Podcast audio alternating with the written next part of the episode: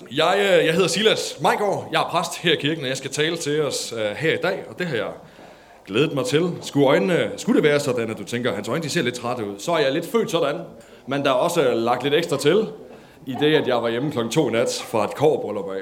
Så hvis du synes, det hænger lidt mere end, end normalt, det der, jeg skulle være lidt blå under her, det ved jeg ikke, om jeg er. Så, så er det nok derfor. Men det er dejligt at se jer alle sammen her i, uh, i dag, og der er faktisk en god håndfuld gæster her i dag også. Jeg har mødt i hvert fald nogle mennesker, som jeg ikke har set før her i dag, så rigtig hjertelig velkommen til jer. Der er også nogen, kan jeg se på besøg, som har været her før. Uh, men det er ved at være lang tid siden, tror jeg. Dejligt at se jer. Velkommen til også McDonald's. Og uh, i sidste uge havde vi jo påske søndag og fejrede det, og der var også gang i huset. Der var godt uh, gang i huset. Også der var der gæster, og jeg... Uh, Christine og jeg, som er min kone, hun er her ikke i dag, hun er hos sin mor nede i Midtjylland, men vi havde en god samtale med en af dem, som var gæster her i sidste uge, øh, som var på besøg her, aldrig har været her før, men som faktisk stod bagefter, da vi bare lige skulle høre, hvordan hun havde syntes, det var at være med her, stod med tårer i øjnene og faktisk tårerne trillende, trillende ned af kinderne, da hun havde, det, på grund af det, hun havde oplevet nede i salen her. Hun havde set børns hænder løfte, børn, børn løfte deres hænder i lovsang, og unge være med i det, som foregik her. Og alt det, hun havde oplevet her, havde bare gjort dybt, dybt indtryk på hende. Det har jeg bare lyst til at dele med jer, fordi at det er ikke ligegyldigt, hvordan, hvordan vi opfører os, hvordan vi kommer til sådan et sted som det her. Om du og jeg kommer med forventning, er du vant til at være her, så kan det, at du står her på din plads i sådan en lovsangssektion som det her, faktisk løfter dine hænder og giver dig selv hen, være med til at gøre indtryk på et andet menneske. Jeg ved ikke, om du er klar over det. Det er i hvert fald det, der skete i sidste uge. Så det var en fantastisk god historie. Det var faktisk Anna og Sofie, og nu er de her ikke i dag, tror jeg, Krav-familien, men Anna Sofie og Caleb Krav, der særligt havde gjort indtryk, fordi der stod to små mennesker lige foran hende, og bare løftede deres hænder i lovsang. Ikke? Fantastisk! Så øh, dejligt, at vi kan være her igen i dag. Der er sikkert også nogle mennesker, der har nogle lignende oplevelser her i dag. Jeg var så heldig at få lov at tale i sidste uge på påske søndag. Der talte jeg omkring et, et budskab, som hed Gaven af Guds. Det var et meget sådan standard, fundamentalt budskab omkring det, hvad kan man sige, evangeliet nærmest. Omkring hvordan Guds nåde er noget, vi modtager fra ham af som en gave. Det er ikke noget, vi gør noget for. Det er ikke noget, vi handler os til. Det er ikke noget, vi fortjener os til. Nej, det er snart det, er snart det stik modsatte. Det er noget, vi får, fordi vi netop ikke er alt det, som Gud han havde tænkt, vi skulle være. Og så kommer han med Jesus som den ultimative gave og giver den til os, og det er det, som påsken øh, er for os. Og det var det, vi snakkede om i sidste uge. Det er hans ufortjente noget til et hvert menneske, der har lyst til og ønsker at følge ham. Og det er en invitation til dig og mig. Det er det også her i dag, selvom vi skal tale om noget lidt andet her i dag, så er invitationen den samme. Det er, at han elsker dig, han er for dig, han vil dig gerne, uanset hvor mange gange du har siddet sådan et sted som det her så han tosser med dig. Han vil gerne have fat i dig, han har også en gave til dig. Og her i dag, der skal vi fortsætte på nogen, på, i nogen grad lidt i det spor, vi skal måske lægge lidt ovenpå her i dag. Fordi det, jeg gerne vil tale om, det er, hvordan, øh, jeg vil gerne tale om noget af det liv, der ligger bagefter, man har modtaget den gave. Hvad er det så, der sker bagefter? Gaven er jo én ting. Det er, at man modtager Guds nåde, kommer til tro på ham, bliver det, vi kalder frelst. Det er sådan et lidt negativt lavet ord uden for kirkens vægge, men man, tager, man bliver et Guds barn. Det lyder godt, ikke?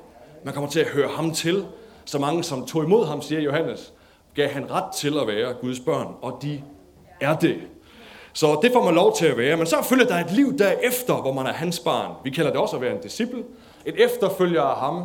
En, som elsker Jesus og ønsker at følge ham. Ikke? Og øh, det ser ud på en måde. Det er en gave, man får, og så er det en vandring, man starter på. Og en vandring, det ved jeg ikke, om du kan høre det, det ligger næsten i ordene, det er at følge nogen, det er jo noget, man gør. Man følger efter nogen, som går foran en. Så det vil sige, det har noget med dig og mig at gøre, måden vi så lever vores liv på. Det er sådan, at når man tager imod den her noget, som Kristus, Jesus, har købt til os og giver os, så er det meningen, der skal følge et andet liv bagefter, som ikke er det samme som det, der var før. Det er stadig ikke noget, du kan skabe selv, men det er meningen, at du og jeg, som har valgt, at vi vil følge ham, vi i et partnerskab sammen med ham, skal, om du vil, skabe et nyt liv sammen. I hvert fald være medarbejder på det sammen med ham. Og vi skal læse en tekst sammen her fra starten af den her prædiken, som øh, står i Matthæus evangelie kapitel 7, vers 24 og til øh, vers 27. Og hvis du er vant til at være i en kirkesammenhæng, så har du hørt den her øh, mange gange før, og så kan det også være, at du ikke er, og den er ny for dig. I så fald er det jo bare spændende, hvad det er, vi skal læse sammen her. Der står sådan her i Matthæus 7, øh, vers 24, at Jesus siger, Derfor, enhver som hører disse ord og handler efter dem, han skal ligne en klog mand. Hvem vil gerne være en klog mand? Ræk hånden op, hvis du er kvinde. Jeg fik dig, Line. Eller klog kvinde, der har bygget sit hus på klippen. Og øh, skybruddet kom, og floderne steg, og stormene sus, der ramte det hus. Men det faldt ikke, for dets grund var lagt på klippen. Men enhver, som hører disse ord, ikke handler efter dem, han skal ligne en tåbe, der har bygget sit hus på sand. Og skybruddet kom, og floderne steg, og stormene suste, og slog imod det hus, og det faldt, og det, og det faldt, og dets fald var stort. Skal vi lige bede sammen? Jesus, jeg takker dig, fordi at de her ord, vi lige har læst, at de må blive levende for os alle sammen her i dag.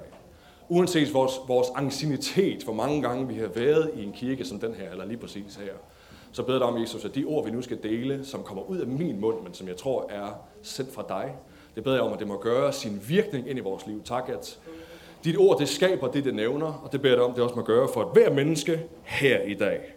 Og alle sammen sagde. Amen. Da jeg var cirka 18 år gammel, der startede på en skole, det var en bibelskole. Det var sådan en tre måneders forløb, man skulle være på, eller jeg skulle på, øh, hvor jeg gerne ville lære noget mere om ham her, Jesus, vi også har sunget om i dag, og som jeg havde besluttet mig for på det tidspunkt, at øh, jeg ville begynde at leve for. Og jeg vil gerne gøre et godt indtryk på den der bibelskole. Jeg gik og spekulerede over, hvordan jeg skulle gøre det. 18 år gammel, ikke? Jeg var stadigvæk sådan noget, der minder om... Jamen, man er jo stadigvæk teenager, ikke? Så hvordan jeg så ud, det betød meget. Det gør det også lidt i dag, indrømmet. Men øh, det var mere, det var mere dengang. Så jeg tænkte, hvis jeg skal være populær på den der bibelskole, hvis jeg skal sådan have, hvis jeg skal blive en af dem, som folk gerne vil være sammen med, så må jeg hellere købe mig et par nye sko. Så jeg købte mig sådan et par nye skaters, DC sneakers, totalt hvide, endnu mere hvide end dem, jeg har på nu. Der var ikke sådan en sort streg på. De var helt hvide, jeg synes, de var totalt fede, og jeg var sikker på, at når jeg nu tager dem her på, så tager de godt imod mig alle sammen. Så kommer jeg til at starte på den skole, og det kom, jeg kommer bare til at rocke ind, som ham de bare alle sammen gerne vil være sammen med. For venner, kommer til at blive festens midtpunkt. Det bliver en dans på roser at starte på den skole der, selvom jeg ikke rigtig kender nogen, fordi jeg har købt nogle nye skoler. I kan nok alle sammen gætte til, sådan gik det ikke.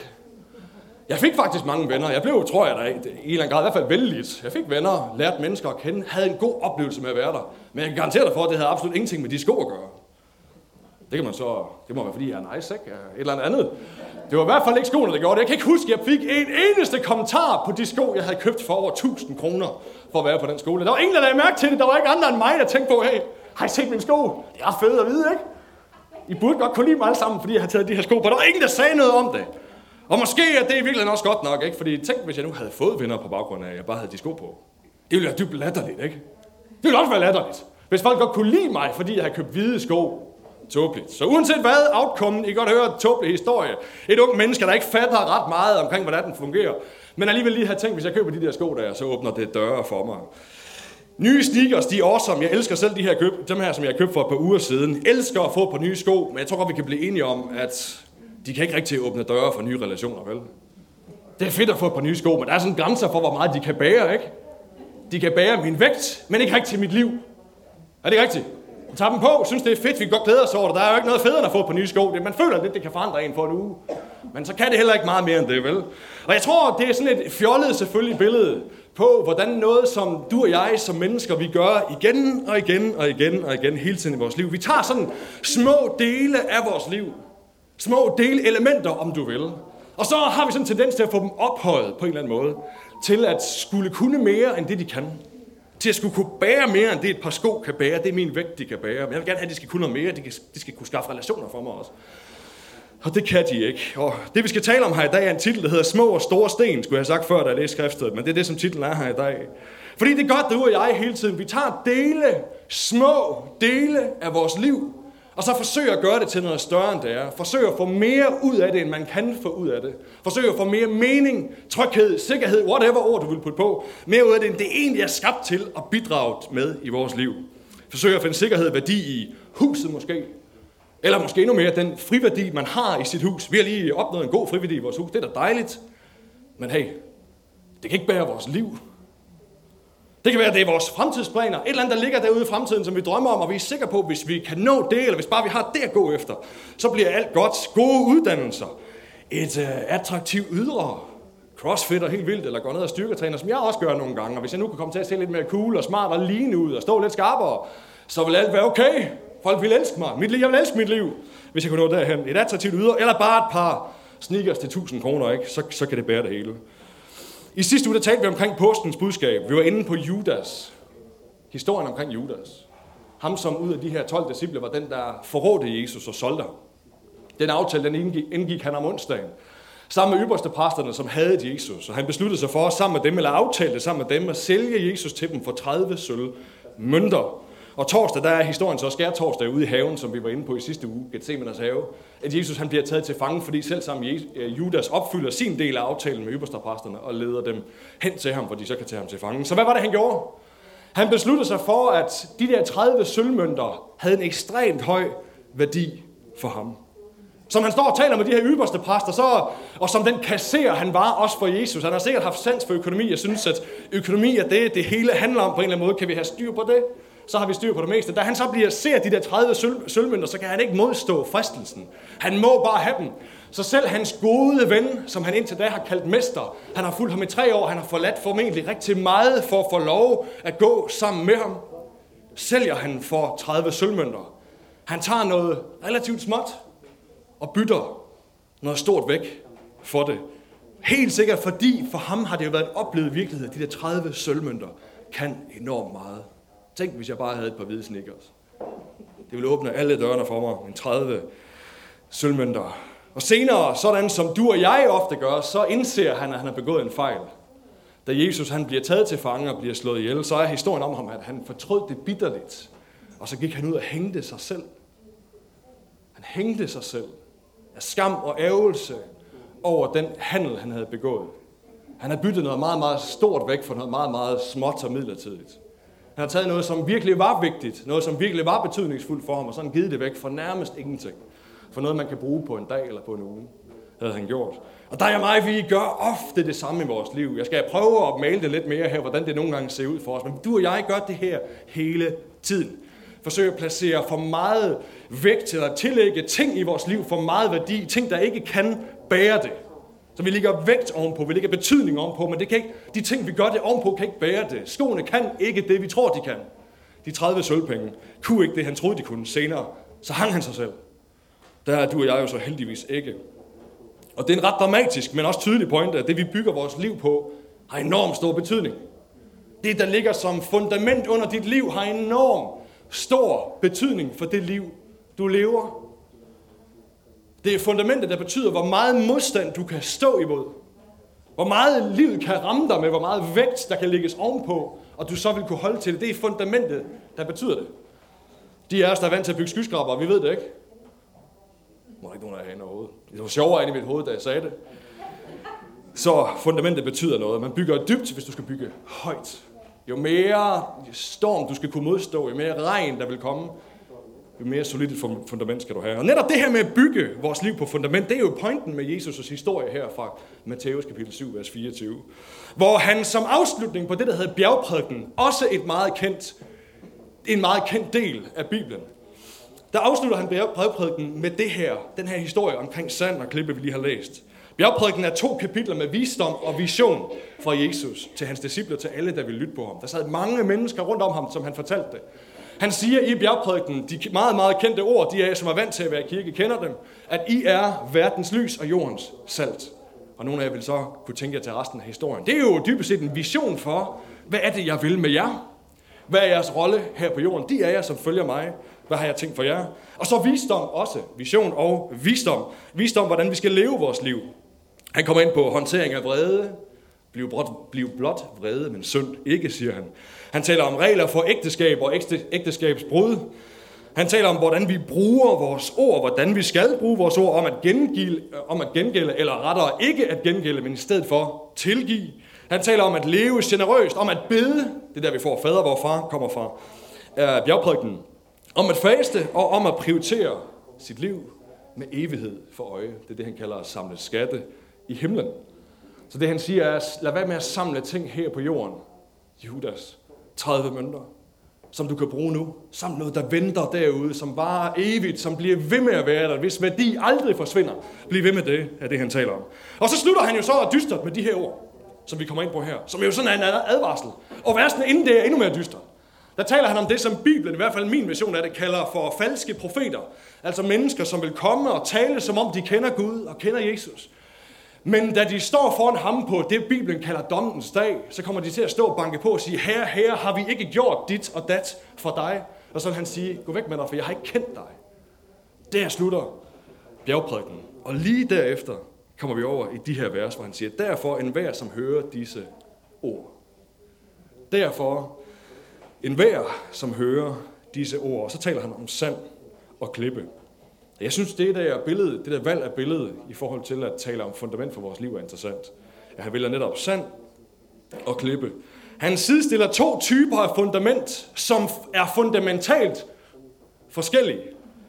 Det ene, det kan holde og sikre mod regnvejr og storm. Det tror jeg godt, vi ved. Klippe, grund. Det kan holde imod vejrets magt og alt, hvad naturen måtte bringe, og det andet kan ikke. Altså klippe kan holde, sand kan ikke. Men de der to, de der to materialer har også kæmpe store ligheder. Jeg ved ikke, om du kan se det eller forestille dig det. Hvad er sand? Ja, det er jo små mikroskopiske stykker af sten. Eller sten. Små mikroskopiske sten. Hvis du kunne blive super mini eller hvad det hedder, den der film, hvor han bliver gjort helt vildt lille, ikke? Hvis du kunne blive lille nok, så ville en sandstrand jo begynde at opleve som Mount Everest for dig. Du vil begynde at opleve det som et klippe, en klippekæde, du går rundt i, som du nærmest ikke kan komme over, fordi de der sandkorn er lige pludselig blevet kæmpe store klipper for dig, fordi du så til gengæld er blevet lille. Når vi ikke oplever det sådan, så er det så, fordi vi er, som vi er. Vi er større end det, ikke? Og hvad er klippe så? Well, det er jo et kæmpe stort stykke sten. Det er en stor sten. Det er træls, man kan ikke komme over den. Det kan også være flot at kigge på, hvis man kører ned igennem alberne. Og så videre, og så videre. Sand, jeg googlede det lige her forleden dag. Hvor kommer sand egentlig fra? Hvorfor, hvorfor har vi sand? Og det er relativt logisk. Det var det, som jeg troede, det var. Det kommer enten fra klipper inde, inde på land, eller fra klipper under vandet. Og på grund af tidens tæren, på grund af vejret, på grund af de ting, der sker i naturen, så bliver små stykker slået af. De her små stykker bliver endnu mindre, og de bliver poleret, og derfor så bliver det til de her små runde nogen, som du og jeg, vi så godt kan lide at sætte vores fødder ned i, og som er rigtig dejlige, har jeg hørt ude i Thailand.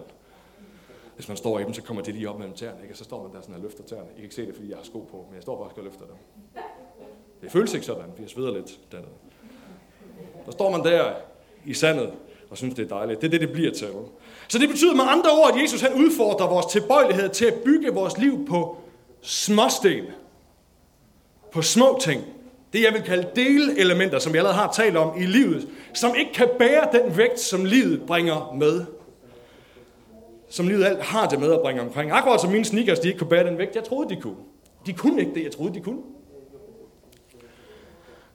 Og nogle af jer, som har hørt historien før, kan være i sidder og tænker, jeg behøver vi gøre den sværere. Altså handler det ikke bare om, at han siger, byg nu på mig, og lad være med at bygge på noget andet. Jo, det er det, det betyder.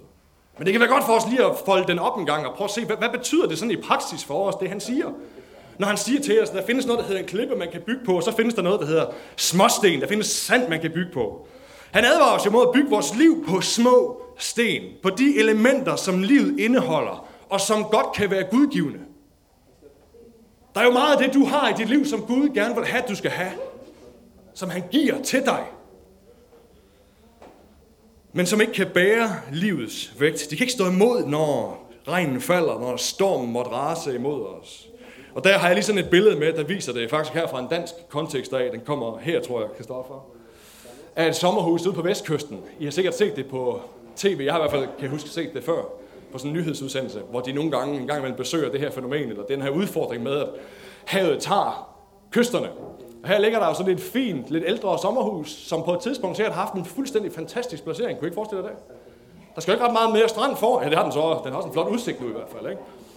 Men øh, I kan se der, der er noget fundament, der hænger og dingler under den. På et tidspunkt sikkert et fantastisk sted at sidde og spise sine rundstykker lørdag formiddag. Og man kan sidde og se ud på havet, ikke? Og så har naturen gjort det, den har gjort. Vandstandene stiger. Og så spiser det af stranden. Det tager sandkornene væk under det. Og så står man tilbage med det der. De har sikkert forsikring på det og alt muligt andet. Tilbage i 2015, der lavede man øh, en lovgivning om kystsikring, hvor man faktisk har lov til at kystsikre sådan et område som det der ved at lægge store sten ind for at sørge for, at man for det første ikke spiser så meget af stranden, men også at sådan nogle huse som det der kan få lov til at blive liggende, kan faktisk opretholde den vægt, de har. Det synes jeg er enormt interessant, fordi det viser os noget omkring, at det er vigtigt, hvad vi bygger også vores liv på. Jesus han sammenligner jo et hus i, det, i, i hans billede med vores liv. Det er det, han taler om. Bygger sit hus på noget. Ikke? Det er vigtigt, hvad vi bygger det på. Gud han har skabt, og han har givet os alt. Men alting har en plads, og alting har en funktion. De ting, han har givet os, kan ikke bære alting. Det er ikke meningen, de skal kunne bære alting. Kolossenserbrevet kapitel 1, og vers 17 siger sådan her, hvor Paulus han skriver, at ved ham og til ham er alting skabt. Han er forud for alt, og alt består ved ham. Han er ved ham, eller ved ham og til ham er alting skabt. Så han har, han har lavet det hele. Han har skabt det hele. Der intet du og jeg ser på, føler eller oplever, som ikke har været igennem hans hænder først. Så ved jeg godt, at vi lever i en verden, som vi kalder brudt, på grund af syndefaldet. Det er det, som Jesus dealer med, gør op med på langfredag, da han hænger på korset og tager al verdens synd, for at vi kan få en frisk start, for at han kunne begynde at gøre alting nyt. Det ved jeg godt, det er. Men i udgangspunktet, så alt, hvad er her, er skabt af ham. Alt, hvad du og jeg skaber, kan vi, fordi han har givet os evner og kapacitet til at gøre det. Okay? Så alt er skabt, er, kommer fra ham og til ham er alting skabt. Så er han forud for alt, og alt består ved ham. Og jeg kunne tænke mig lige at zoome lidt ind på den sidste sætning der. I den engelske NIV, som vi har hernede, der står der, He is before all things, and in him all things hold together. You get that, Stephen, right?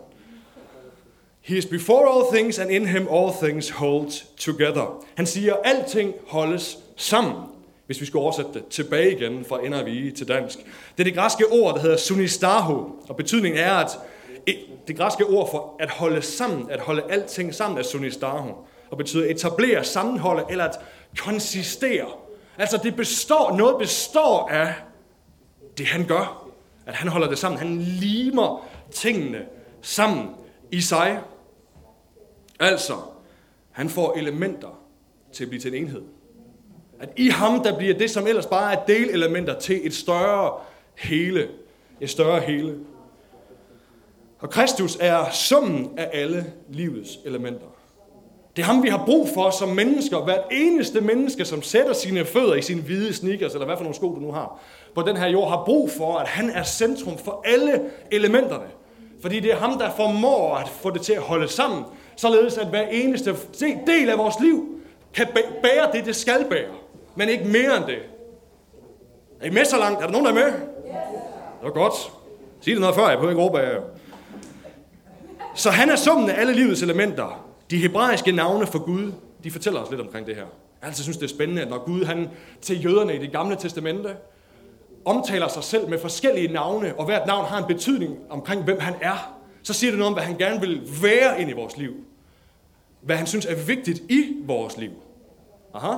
Så når han siger sådan her, Jehova, hans navne, jeg har bare lige taget et par stykker med af dem, der sådan har mest konkret betydning for os. Jehova Nisi, at han er vores banner. Jehova Rohi, at han er hyrde, det er hebraiske navne. Rafa, at han er vores helbreder. Shalom, at han er vores fred. Titikeno, at han er vores retfærdighed. Vi frelser ikke os selv. Det gør påsken for os. Det er ham, der gør os retfærdige. At han Jireh, der skulle ikke have stået Jireh, men øh, uh, Jireh, at han er forsørger. Han sørger for os. Han giver os evne til at sørge for os selv, og andre gange kan vi ikke, og så er han det for os. Og Elohim, han er evig skaber. Det er ham, der har sat os, det er ham, der har sat det hele her. Han har styr på det hele. Ved ham er alting, og til ham går alting. Og det er ham, som holder alting sammen. Så hvad siger navnene noget omkring? Ja, det, det siger noget om, at han ønsker ikke, at vi skal være uden mad og uden styr på vores økonomi. Ellers vil han jo ikke sige, at han er vores forsørger. Så han synes, det element af vores liv er vigtigt.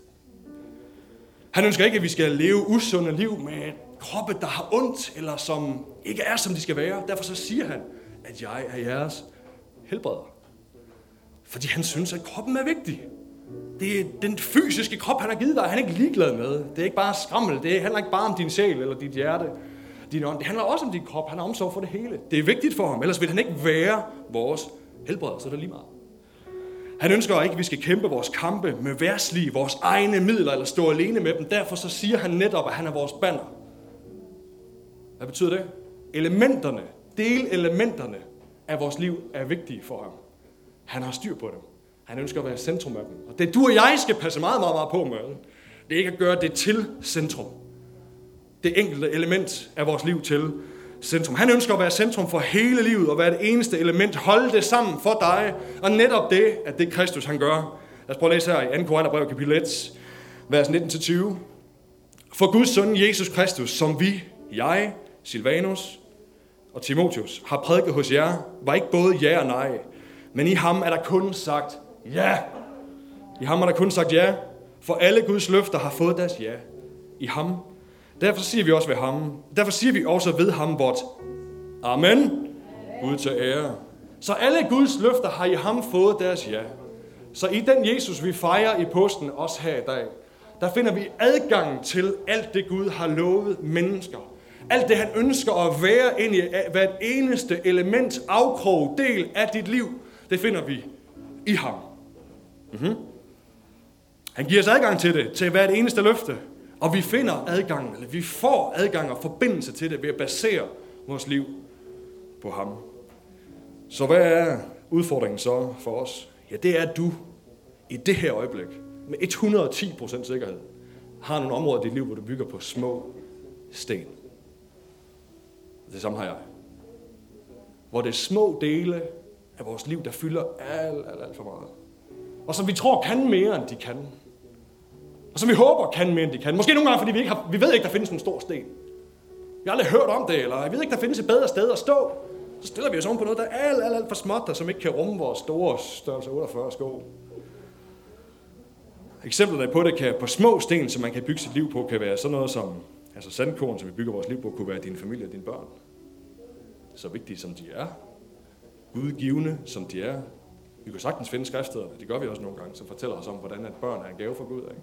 Hvordan at ægtefælden er noget, som Gud han giver os. Men hvis du baserer dit liv på det, hvis din sikkerhed placeres ovenpå det, det kan det ikke bære, min ven. Der kan komme whatever i dit liv, og du vil opleve, at det kunne ikke bære. For det er ikke skabt til det. Det har en plads. Det har en position. Gud er vild med det. Hold fast i dit ægteskab. Vær god ved hinanden. Elsk hinanden. Elsk dine børn. Gør det bedste. Men du kan ikke lægge dit liv om på det. Det er et par sneakers. Din karriere, som jo kan blive det, vi tænker, det er det, der gør mig sikker i mit liv. Det er det, der giver mig også måske identitet. Sådan tror jeg ofte, det er. Det finder vi alle sammen i det, vi gør i vores job. Det gør jeg også. Det kan være det, som er den der lille sten, som man prøver på at bygge hele sit liv om på, og finder sin identitet og sin sikkerhed i.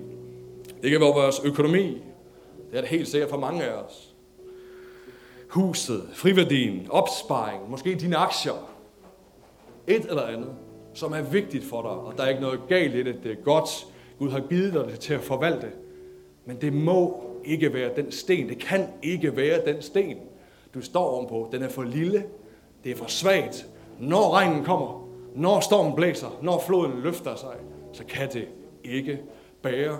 I 2023, dine følelser og dine tanker om, hvad der er rigtigt og forkert, det er det ringeste sandkorn, du kan vælge.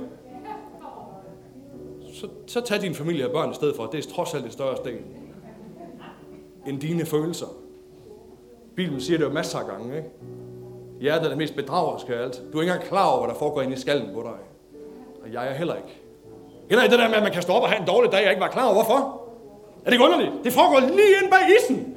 Men du kan ikke finde ud af det. Fordi hjertet er, du og jeg er komplekse mennesker. Og det er det mest bedrageriske alt. Hvis du baserer dit liv på dine følelser, og din tanke om, hvordan verden er skruet sammen, fordi det synes du, så har du valgt det mindste sandkorn, du overhovedet kan vælge til at sætte dit liv om på. Og Jesus har lige advaret os. Hvad sker der? Det er faldt, og det er faldt hvor stort. Siger jeg det her for at dømme dig i dag? Nej, for at give dig en mulighed for at stille dig et andet sted her i dag. Vi finder vores identitet i livet, mening og tryghed. Ofte så forsøger vi at gøre det ved at stille os på de her små sandkorn. Nogle gange flere af dem. Altså, jeg ved, om det, jeg ved, om det kan et eller andet, ligesom at stå på sådan en isflage. Jeg har aldrig prøvet det, men jeg kunne forestille mig, det sådan cirka sådan her der. Og stå der og elementerne er ofte gudgivende. Det er det, der er så svært ved det. Ikke? Det er noget, Gud han giver. Så det er ikke mærkeligt at tænke på, at Gud kan give dig en gave. Og det øjeblik, han har givet dig gaven, så hen over tid, så gør du det til Gud for dig i stedet for. Og så glemmer du alt om ham, fordi nu har han givet dig den. Underligt, ikke? For mig, så kan det at være præst jo blive sandkornet, jeg står ovenpå. Let. At have det arbejde, jeg har, det er meningsfyldt. Der er alle mulige drømme og visioner, vi snakker om fremtidsplaner. Alt muligt derude, jeg kan se for mig. I kender mig, nogle af jer. Det kan let blive et sandkorn, men det må ikke være et sandkorn, for det kan ikke bære. Og det kan dine små sandkorn heller ikke. Det kan ikke bære livets vægt hver for sig. Men der er noget med, at hvis Jesus får lov til at være centrum i det hele, og holde tingene sammen, så kan familie og børn lige pludselig blive en fantastisk gave i det sum af dit liv. Din karriere kan blive det samme. Din økonomi kan blive det samme. Alle elementerne, som han giver os i vores liv, kan blive vigtige elementer i den store sten, kan man sige. Ikke? Forestil dig, at sandkornet er limet op på den der store sten. som bare bliver større, at det hele holder sammen. Ham, det er kun ham, der kan gøre det. Han ønsker at holde det sammen i sig, at alle elementerne lægges under ham, at han får sin vilje med hele, med hele os. Nogle gange, når man er, hvis du har prøvet det, nogle af jer vil have prøvet at rejse i fattige lande, ulande. Måske har du prøvet at, at forkynde i sådan nogle lande også, altså stå og gøre det, jeg gør nu. Så vil du opleve, at det, de rigtig gerne vil have, måske fordi vi kommer fra et rigt land af, det er formentlig derfor, er, at vi skal give dem noget. Man skal komme og bidrage med økonomi eller med materielle goder, og jeg forstår det godt. Men min egen forkyndelse ofte i sådan nogle steder er, søg ham, der giver gaverne frem for gaven. The God giver rather than the gift. Søg ham, der giver gaverne, i stedet for gave, øh, ham, der giver gaverne, i stedet for gaven i sig selv. Og det ironiske er jo, at du og jeg, som er så smækfede i vores liv, ikke? vi har så mange ting, vi stadigvæk søger gaverne, frem for Gud, gavegiveren i vores liv. Lad være med at søge efter sandkornene. Lad ham give dig det hele. Matthæus 6:33, et ultrakendt skriftsted. Søg først Guds rige og hans retfærdighed, så skal alt andet gives jer i tilgift. Jeg kaster sandkorn efter dig. Du skal lukke dine øjne, for så får du dem derind. Er det han siger til os. Du kommer til at skulle børste dem ud af håret bagefter, så mange kaster han efter dig. Kun Kristus, kun Jesus kan bære livets byrde. Det er ham, som er klippen. Det er ham, som er den store sten.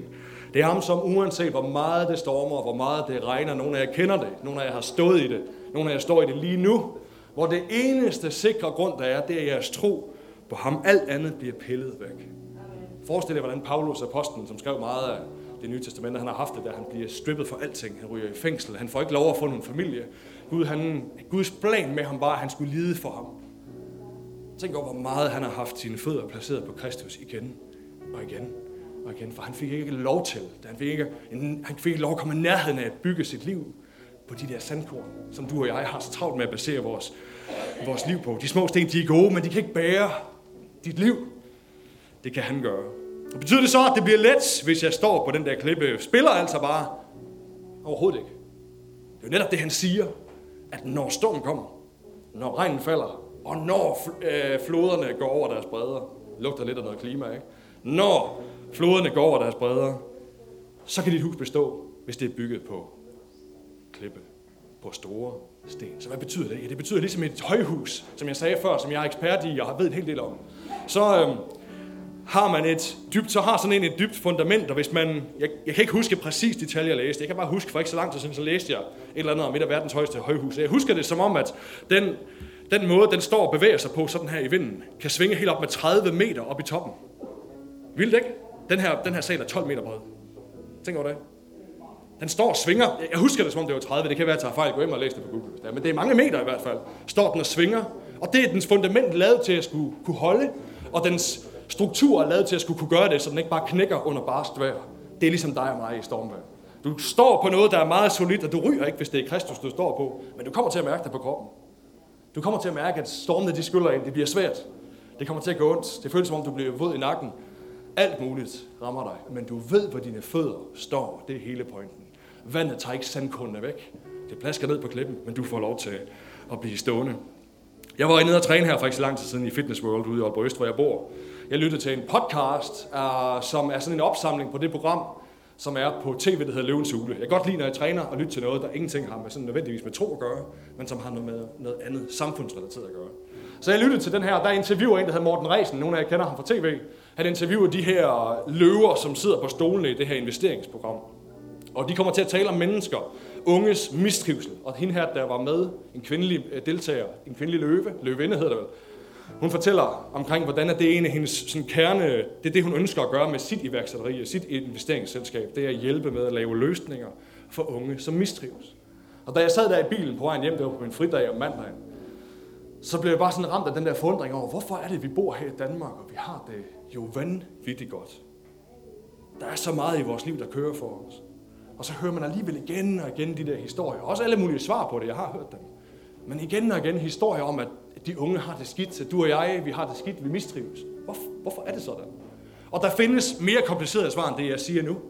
Men jeg havde alligevel en oplevelse af på indersiden af Guds... Jeg havde en oplevelse af, tror jeg, at Gud sagde til mig, det er fordi, I har så travlt med at stille jer på sandkorn. Det er derfor, jeg skulle tale det her. I har så travlt med at gøre små ting i jeres liv, eller ting, som er vigtige, men som ikke kan bære jeres liv at gøre det til det væsentlige for jer. Fordi I gør det, så oplever I konsekvensen, at når det regner, og når det stormer, og når floderne stiger, så ved I ikke, hvor I skal stå henne. For det forsvinder under fødderne på jer. Og det gør os bange. Angstfyldte. Så forsøger vi at få politikerne til at løse det. Elon Musk håber, han kan lave noget teknologi, ikke, der kan få de der floder til at lægge sig igen. Alt muligt andet. Og det kan være, at det sker. Men for dig og mig er det ekstremt væsentligt, at uanset om det sker eller ej, at vores ben og fødder, de står et sted, der kan bære, og det er kun Kristus, der kan bære, ja, alt verdens synd, også alt bøvlet. Alt det, som kommer din vej. Hvorfor trives vi ikke? Jeg tror, det er, fordi vi stiller os på sandkorn. Vi bliver bange. Vi bliver trætte. De unge i dag, de skal jo præstere. De skal skabe sig selv. Fordi du og jeg har så travlt med at fortælle dem, at de bare skal danne, danne sig selv. I stedet for at sige til dem, hvor de kommer fra. Hvad for en historie de er en del af. Hvad det er for et fundament, vi bygger vores liv på. Så fortæller vi dem, at de skal skabe sig selv. Skab din egen vej. Vær dig. Ja, hvad betyder det? At være mig. Hvis ikke du hjælper mig med at fortælle det. Så glad for i mit liv. Jeg trods alt er så gammel, at der var nogen, der var med til at fortælle mig, hvem jeg var tidligere. Så jeg har ikke haft helt det samme bøvl. Og faren er, venner, at det samme sker inden for de vægge, der er her, som er kirkens vægge. At vi bekender os til troen på Kristus. Vi siger i vores sange, i vores amener til hinanden i grupperne, når vi mødes i smågrupper, hot smågrupperne, at vi elsker Jesus, men vi går direkte ud igen, og så stiller vi os oven på sandkorn. Så gør vi småting, økonomi, huse, familier, alle mulige vældig gode ting til topprioriteten i vores liv. Og det er ikke godt. Vi når stormen kommer, når det begynder at blæse, når floderne rejser sig, så skyller det væk under dig. Og det ønsker jeg ikke skal ske for dig. Og det ønsker Jesus heller ikke skal ske for dig. Sandkornene, de kan ikke bære. Og derfor han slutter alvorligt. Der kommer til at stå mange, som siger den dag, herre, herre, har vi ikke gjort alt muligt? Og han kommer til at sige, jeg har ikke kendt jer. Det var ikke mig, I stod ovenpå. Jeres mund bekendte én ting, men det var andre ting, der var under fødderne på jer. Det var små sten. Og i dag så vil jeg gerne give os en mulighed lige om lidt, for at vi kan få lov til hver især, hvordan du oplever det her, taler måske til dig på indersiden og omvender fra de områder i dit liv, som du har brug for at lægge bag dig. De sandkorn, du skal børste ud af dit hår, som skal ud af skoene, og så stille dine fødder på noget, der kan holde på Kristus selv. Det er kun ham, som kan bære. Skal vi ikke rejse os op sammen her? Lovsanger, I må godt komme op. Begynder at gøre klar til at spille den næste sang. Jeg tror, vi skal blive lige et øjeblik her. Fordi det er kun ham, som kan bære livets vægt. Og han kan bære, fordi han døde på korset for os. Han navlede synden, det som bryder vores verden, til korset langfredag. Og endnu vigtigere, så opstod han igen. Og derfor så har han dealet med, han har håndteret den ultimative storm, du kan ramme, der kan ramme dig. Den højeste flod, der kan komme. Det barskeste stormvejr, du kan opleve, det har han taget en gang for alle. Du kan forbinde dig med det her i dag. Så jeg kan godt tænke mig at bede om at lukke jeres øjne alle sammen, for jeg tror, der er nogen her i dag, der skal have muligheden for, måske for første gang, at stille sig på den klippe, som er Kristus. Hvis det er dig, som er her i dag, betyder ikke så meget, hvor meget du forstår, eller hvor godt informeret du er, men hvis du kan mærke i dit hjerte, det banker i dag, jeg har brug for noget af det der, han taler Jeg har brug for et sted at stå. Og jeg har lyst til at stille mine fødder oven på den klippe, som er Jesus Kristus. Hvis det er dig her i dag, så løft dine hænder nu. Der er ingen, der kigger. Det er mig, der kigger. Løft din hånd her i dag, hvis du har brug for det. Tak, jeg ser din hånd derovre. Fantastisk. Tak, jeg ser din hånd her foran. Er der flere, som har brug for i dag, vil løfte deres hånd og placere deres fødder på den grund, som er, på den klippe, som er Kristus. Er der flere? Får din chance mere? Er du her i dag? Det kan også være, at du skal gøre det igen. Så løft din hånd. Så bed en bøn efter mig. Det plejer vi at gøre om søndagen, og hele forsamlingen følger efter. Jeg leder i en sætning. Og så beder vi sammen og hjælper de her mennesker, som har ret deres hånd op, til at placere sig selv gennem deres ord og deres bekendelse på klippen, som er Kristus. Så Jesus, jeg kommer til dig. Og jeg bekender nu med min mund, at jeg har bygget dele af mit liv på sand. Ting, som kan smuldre under mig. Og som ikke kan bære den vægt, jeg, jeg placerer på det. Men her i dag ønsker jeg at tage imod din invitation til mig. Og placere mine fødder på klippen, som du er. Finde sikkerheden og trygheden der. Og jeg beder dig tilgive mig for årene, hvor jeg har stået på sand. Og gjort det på min måde. Jeg beder dig om at tage imod mig i dag. I Jesu navn. Amen. Jeg vil bare sige til dig, hvis du har bedt den bøn her i dag, så har han hørt dig. Han har hørt dig. Det betyder ikke, at vi er fuldendte. Det er der ingen af os, der er her. Men så du starter på en rejse sammen med ham. Hvis du har lyst til at snakke om det, så er, vi, så er jeg heroppe bagefter efter gudstjenesten. Jeg vil meget gerne tale med dig. Jeg kunne også godt tænke mig dig, som er vant til at være her i huset. Og som oplever lige nu, at der er noget i dit liv, du har brug for at vende dig om fra. Der er et sandkorn, du har brug for at få væk under fødderne. Og i stedet for at placere den del af dit liv på klippen Kristus, så hold, lad os holde vores øjne lukket. Jeg kommer ikke til at nævne så mange ting, hvad det er, men hvis det er dig her i dag, du kan allerede mærke det nu, der er noget, du skal vende dig fra. Noget, hvis plads er for stor i dit liv, så løft din hånd nu. Så vil jeg inkludere dig i en bøn her. Ja, jeg ser hænder. Løft, bare løft din hånd nu. Hvis du har noget, du kan mærke, det skal jeg vende mig fra. Jeg har forsøgt at putte for meget værdi, eller for meget vægt på noget, der ikke kan bære det. Så far i himlen, jeg takker dig for hvert menneske, som har løftet sin hånd og som har tilkendegivet, at der er et område af deres liv, et del, element af deres liv, gudgivent, sikkert, som har fået for stor plads. Så takker jeg dig for lige nu, Jesus, for nåden i Kristus i dig må skylle ned over dem. Må de få lov at få oplevelsen af, at du fjerner en hver skam, en hver ævelse over det, i stedet for at give dem en, en glæde og et mod til at stille sig et nyt sted, til netop at stille sig om på dig. Jeg beder dig, Jesus, om, at de må få noget og kraft til at stå fast. Tak, at fra i dag skal de få lov at opleve de områder, det omhandler. At det finder de rette plads til. Det finder sin rette plads i deres liv. De må kunne glæde sig over det, du har givet dem, men uden at gøre det til mere, end det skal være. Det takker dig for. I Jesu Kristi